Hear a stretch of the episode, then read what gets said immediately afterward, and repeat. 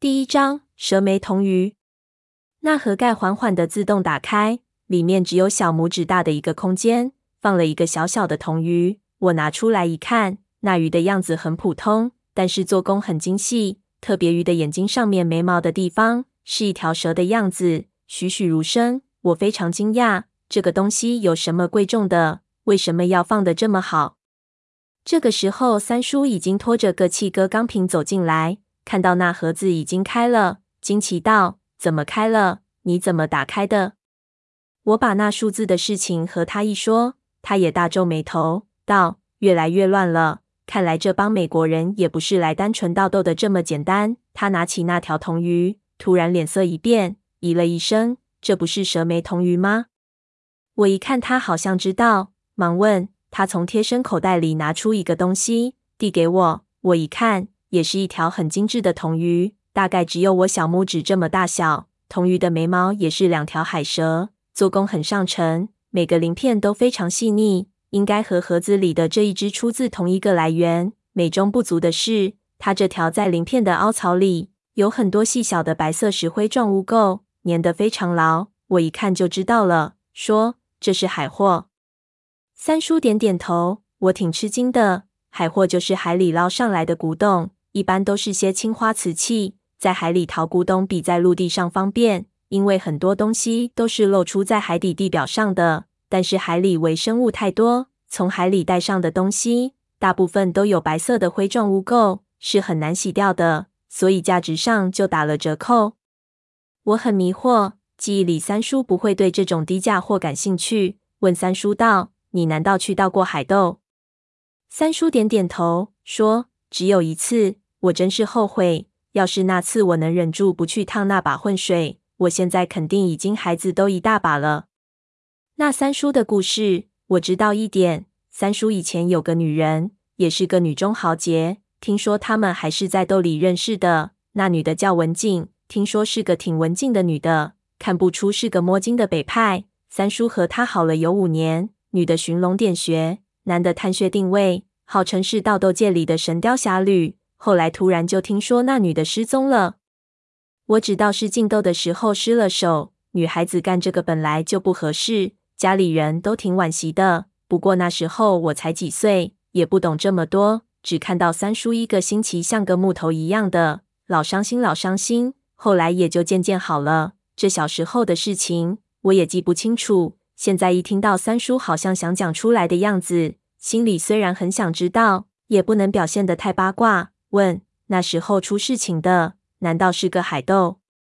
三叔叹了口气，说：那个时候我和他都还年轻，他有几个同学都是考古队的，他们隐约知道我是个手艺人，我也没想过要瞒他们，大家都很要好。后来他们去西沙做沉船考古，我也跟着去了，只是没想到。他顿了顿，好像不太想想起那个事情。没想到那水底下沉的东西竟然会这么大。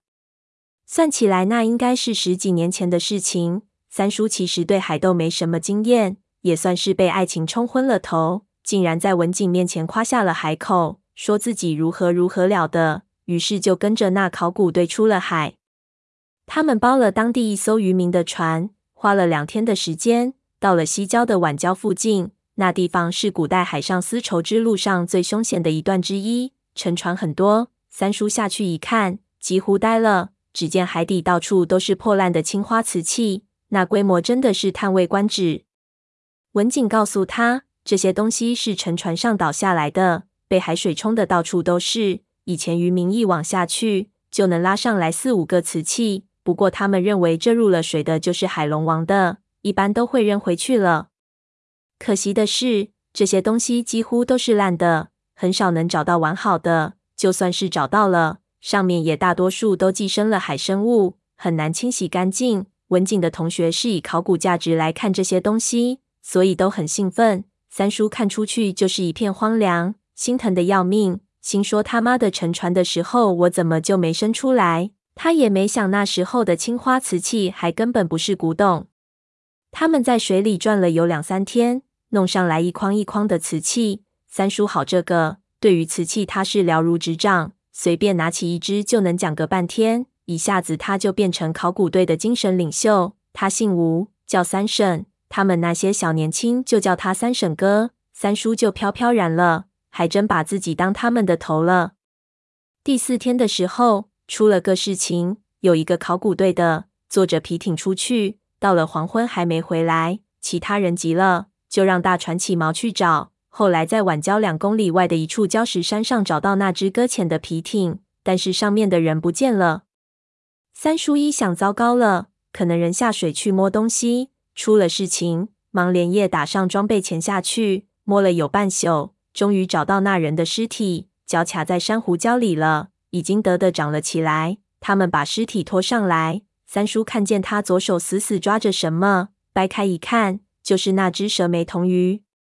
虽然死了个人，大家很悲痛，但是三叔已经意识到这水下面可能有什么东西，不然这个人不会连夜来这里打捞。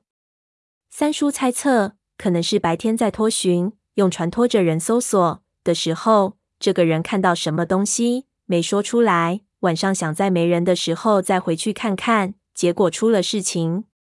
当然，三叔没把他的想法说出来，因为现在人已经死了，说这些也没意义了。不过，他手里抓的蛇眉铜鱼肯定是个提示。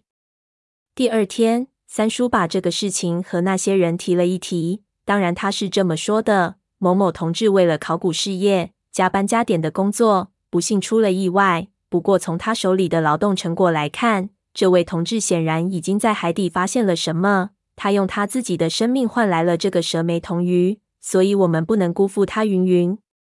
调动一番，众人情绪有点恢复，于是回到了出事的海域，下水进行了地毯式的搜索。那个时候就有了眉目。他们在附近的水下面找到了四十多个巨大的石锭。古船锚上的配件，大小规格都一样的，上面的刻字已经基本上看不清楚了。三叔估计，这四十多个石锭，要不就是四十艘规格一样的船上遗失的，要不就是来自于同一条船上的。一想就很明白，怎么有可能四十艘船同时在一个地方沉没？这底下肯定有一艘十分巨大的船，甚至大到需要用四十只锚才能固定住。